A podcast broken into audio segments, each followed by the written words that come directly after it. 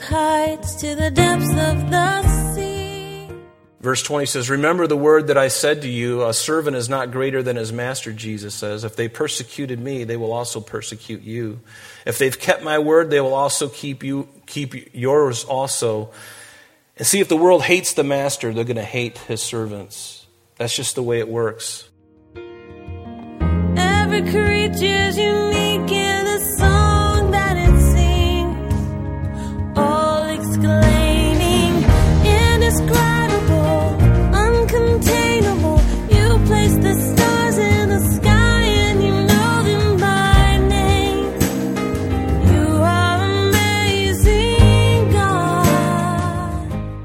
Welcome, everyone, to Truth in Christ Radio, a Bible teaching radio ministry of Calvary Chapel of Rochester with senior pastor and teacher Rob Kellogg.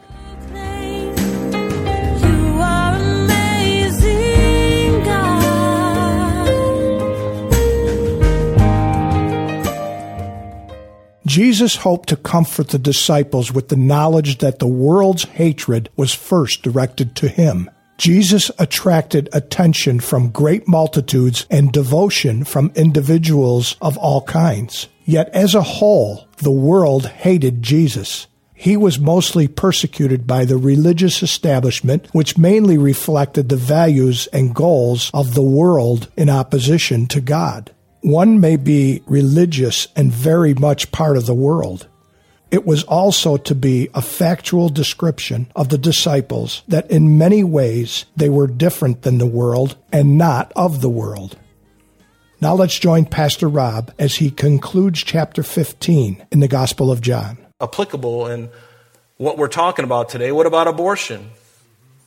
I'm pro life. Why? Because God is. what does it tell us in Deuteronomy? See, I have set before you today life and good, death and evil. And that I command you today to love the Lord your God, to walk in his ways, to keep his commandments, his statutes, his judgments, that you may live and multiply. And the Lord your God will bless you in the land which you go to possess. But if your heart turns away, God says, so that you do not hear and are drawn away and you worship other gods and serve them, I announce to you today that you shall surely perish. You shall not prolong your days in the land which you cross over the Jordan to go in and possess it. I call heaven and earth as witness against you today that I have set before you life and death, blessing and cursing. Therefore, choose life. Choose life that both you and your descendants may live. Yes, choose life. So, yes, I am pro life. Why? Because God is. And if you're a Christian and you're pro choice, you got a big problem. You got a problem with God. You got a problem with His Word. You need to get that squared away today. And I'm not, I'm not, I'm against the LGBTQ movement. And why is it? Is it because I'm unloving and a bigot? No. God loves everybody. And don't, don't misunderstand me, but you got to understand God is against it. What does it tell us in Leviticus? And I'm going to read this to you. This is uncomfortable, but people need to hear this because it's got, it's not my opinion. Do you understand? It's not my opinion. It's God's word. And let me tell you, as I read this, no, I'm being serious. As I read this, it's not just about homosexuality either. God hates heterosexual fornication as well. People who are living together, not married, continuing to have sexual intercourse with each other, that is as much a sin as this is. We have to understand that. But what does God say? I'm going to read it to you because there may be a time where they're going to throw me in jail for this. They're doing it in Canada. You shall not lie, and this is Leviticus 18. You shall not lie with a male as with a woman. It is an abomination. Nor shall you mate with any animal to, to defile yourself with it. Nor shall any woman stand before an animal to mate with it. It is perversion. Do not defile yourself with any of these things, for by all these things the nations are defiled, which I am casting out before you. For the land is defiled. Therefore I visit the punishment of its iniquity upon it, and the land vomits out its inhabitants. You shall therefore keep my statutes and my judgments, and you shall not commit any of these abominations, either any of your own nation or any stranger who dwells among you. For all these abominations the men of the land have done who were before you, and thus the land is defiled, lest the land vomit you also out when you defile it. And it is vomited, and it is vomited out the nations, and it vomited out the nations that were before you. For whoever commits any of these abominations, the persons who commit them shall be cut off or literally put to death among their people. You know, I think God is just being poetic there. I don't think he really means any of that, do you? Of course he does. It's, it's in plain English. It means the same thing in the Hebrew as it does the English. So their fight is with God. And let me tell you something God loves the person. Okay, he does. Don't misunderstand me. If you see me getting heated, it's just because there's a lot of tension in this topic and I'm frustrated. I'm frustrated about a lot of things, to be honest with you. I'm trying to deal with these things myself, but this is what the Bible says, and this is what we have to hold to, and never be ashamed of it. Never be ashamed to lovingly confront somebody if they're willing to hear. They may not be willing to hear, but if they're willing, you can lovingly take them to this passage. Say, look, this is what God says, but you got to know that He loves you, and it's because this is going to destroy you. And why is that? Why is homosexuality bad, especially among males? Well, let me give you a statistic.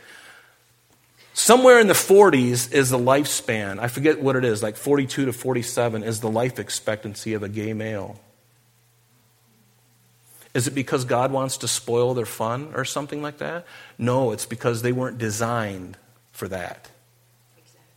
It's all about design. We follow God's design, we're good. We get out of God's design, we're in a lot of trouble. And so we have to obey that. If you want to live, if you want to die, then by all means, continue doing what you're doing. But if you want to live and you want God to love you, you have to abide by His rules because He loves you. He's not a bigot.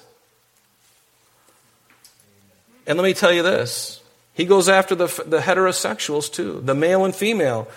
Exodus, you shall not commit adultery. And I think 1 Corinthians 6 sums it all up in one nice little ball. He says, do, not, do you not know that the unrighteous will not inherit the kingdom of God? Do not be deceived. Neither fornicators, nor idolaters, nor adulterers, nor homosexuals, nor sodomites, nor thieves, nor covetous, nor drunkards, nor revilers, nor extortioners will inherit the kingdom of God. If they continue in these things without repentance, they will not inherit the kingdom of God. Is that my words? No, you just read them. They're God's words. And folks, we're living in a day today we need to stand on the word of God because they're coming after your kids. They're coming after you, and they're not going to stop. And you don't have to stand in front of your house with a gun. I'd rather stand in front of my house with a Bible I'd rather say, here's my defense. Where's your defense? Honestly, think about that. If, you, if, if, what you think is what you, what you deserve to live in this lifestyle, and that's okay, that's your prerogative, you can live that way. But I want to tell you the truth. Why? Because God loves you. He wants to spend eternity with you. He doesn't want you to go to hell. But He's not going to stop you if, you if you're like obstinate you're like, no, I'm going to continue doing this because I feel like I've got the right to choose. Well, you do. Then choose. But you're going to have to trip over the Son of God before you go there. But these, this is His word. These aren't my words, it's His. And His motivation is love. And I better. Where is their source? honestly you know when i share these things am i just pulling am i just telling you these things because i feel this way is it just my opinion no it's not my opinion it's all right in here where is their argument well i kind of feel like it's you know because god's a god of love that we should be able to do it no you don't you don't define love and you don't define marriage you don't define anything the Word of God, God Himself defines these things, and they're all here. They're all here. You can look. And you can lovingly tell them, I'm getting a little anxious, okay, so forgive me, but they need to understand everybody who's involved in sin. It doesn't matter whether you're a drunkard, an extortioner, adulterer, fornicator, homosexual, whatever it is. It doesn't matter. It's all here. Right? Is that true? So when you when you go out and you start sharing with people, just lovingly tell them the truth. You don't have to do it in the, you know, animated way that I'm doing it because you want to be gentle, of course, right? But why does God do that? Because He loves people. He wants to inhabit, He wants them all to inhabit heaven. He does not want to see anybody perish. For it's God's will that none should perish, but that all should come to repentance. Isn't that what it tells us in 2 Peter 3, verse 9? He has no favorites, but we are not to love the world system. In James, it tells us, adulterers and adulteresses, do you not know that friendship with the world is enmity with God? Whoever there commit wants to be a friend of God or a friend of the world, excuse me, makes himself an enemy of God. Now, it's not talking about the world in, in, in the sense of the people, because we know that John 3.16 says, For God so loved the world that he gave his only begotten Son, that whosoever will believe in him will not perish but have everlasting life. But that is true, everyone in the world, but we are not to love the world's system of things. That's what he's talking about. If you're all in what the world is doing, you're going to be in trouble, right? That's why he says, you know, in John, 1 John chapter 2, do not love the world or the things in the world. If anyone loves the world, the love of the Father is not in him. For all that is in the world, and he lists them, the lust of the flesh, the lust of the eyes, the pride of life, is not of the Father, but is of the world. And the world is passing away and the lust of it. But he who does the will of God, what? Abides forever. There it is. He abides forever. Behold, what manner of love the Father has bestowed upon on us, that we should be called children of God. Therefore, the world does not know us, because it didn't know him. 1 John chapter 4, Beloved, do not believe every spirit, but test the spirits whether they are of God, because many false prophets have gone out into the world. And he goes down in verse 5 and he says, They are of the world. Therefore, they speak as of the world, and the world hears them. Do you ever understand the, the, the, the, split that's going on in our country right now and all over the world, actually? Do you know what it is? It's a difference of worldview, it's a clash of worldviews. All their schooling in Harvard and Yale and all those fancy uh, Ivy League schools, and I've been to one of them, all those fancy schools are churning out the most godless people, not all of them, but many, teaching them a worldview that is completely against the Word of God. That's the truth. That's what's happening. So, is it any wonder that we're seeing such a clash? It's like we're speaking past one another. They, they, they, can't, they don't understand, and we don't understand them. But guess what? We have the truth, and they don't. And so I think our point of view has a little bit more clout, don't you? And again, I don't mean to be political, I'm just being honest. This is what they need. This is what the governor of every state needs. This is what the president needs. Any president, any president, I don't care if it's Trump or whoever, it doesn't matter. They need this. They need to appropriate this into their life and make every decision based upon this and upon this worldview. That's the bottom line. And you know it to be true, don't you? And so we're not to be of the world. We're of the world, but not to be a part of it. In 1 John 5, he says, We know that we are of God, and the whole world lies under the sway of the wicked one. Yes. I was under the sway of the wicked one when I didn't know Christ. Before I came to Christ, I was in his hands and very happy to be so. He made me thankful that I was in his hand because I thought I had all this freedom and all this choice. Oh, I can do whatever I want. And little did I know the, the clutch, his clutch, his hands was just gripping around me and to where I could hardly breathe again. It's sort of like a boa constrictor that wraps itself. Oh, this feels nice and warm. And you take it, you exhale, and then he squeezes a little much, and then you squeeze out a little bit more. Pretty soon you can't take a breath in. That's what sin does. That's what Satan does. And that's what he's doing all around the world. And people are oblivious to it. And it's important that we tell them the truth, lovingly tell them the truth.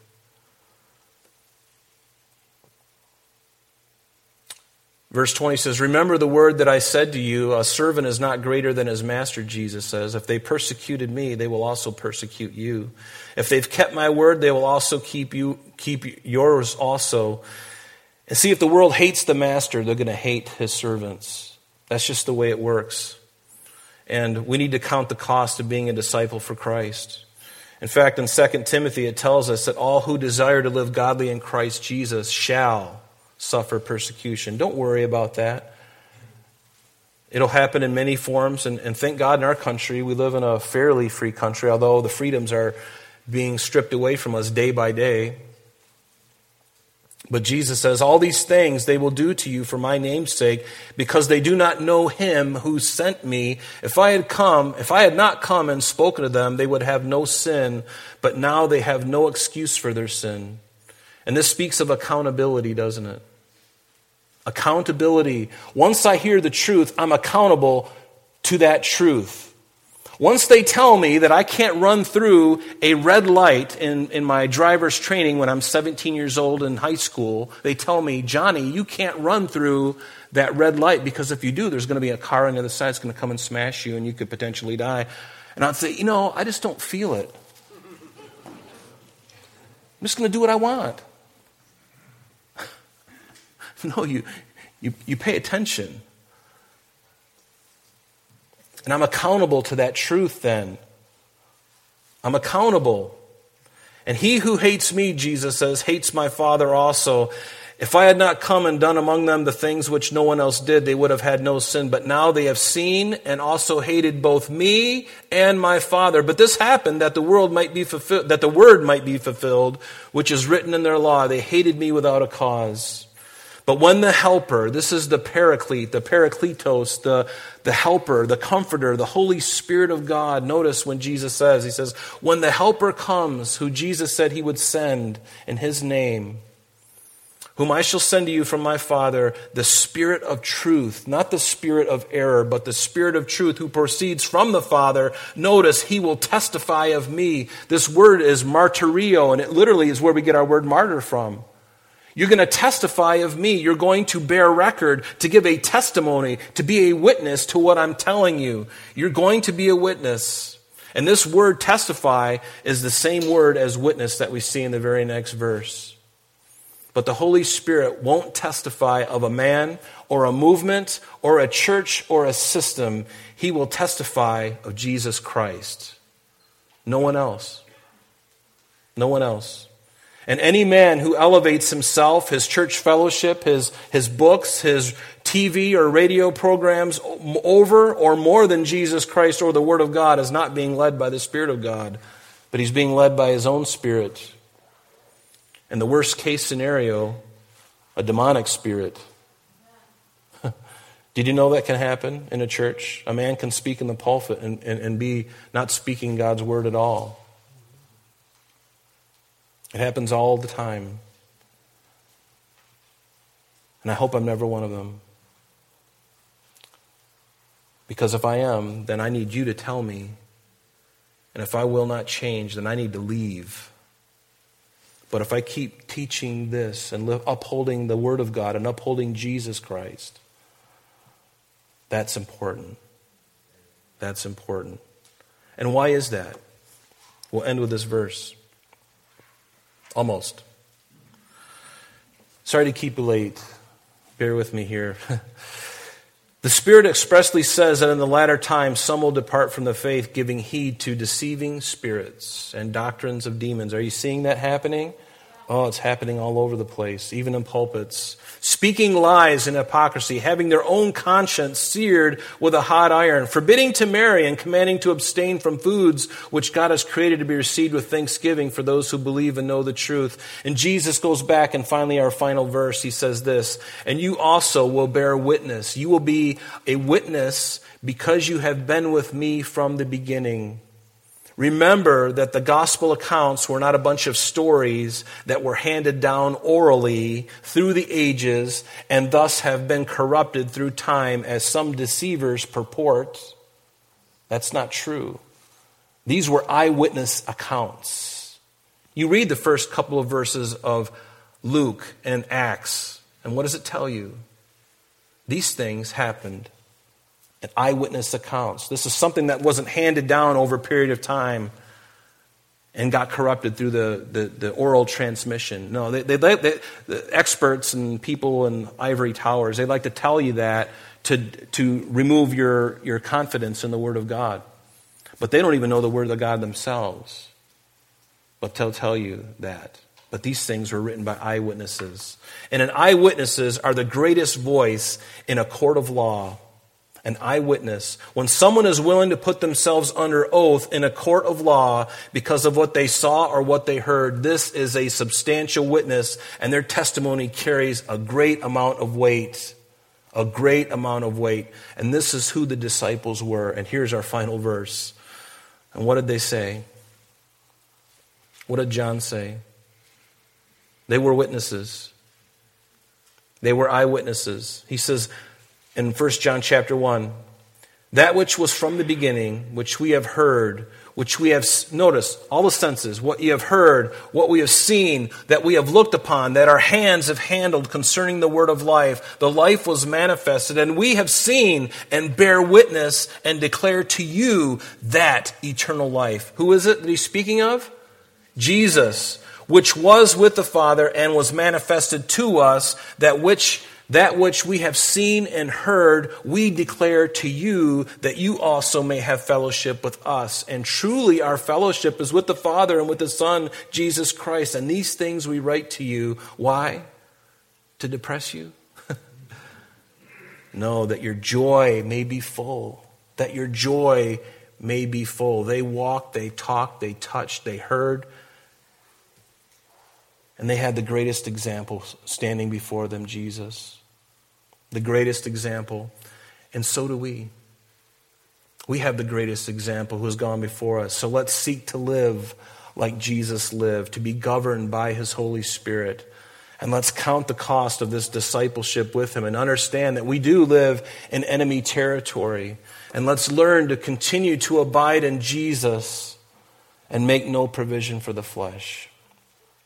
Amen? Amen. Let's stand. Heavenly Father, we just thank you for this passage, Lord. So many things in here, Lord. And, and Lord, we, we just thank you for your sweet presence.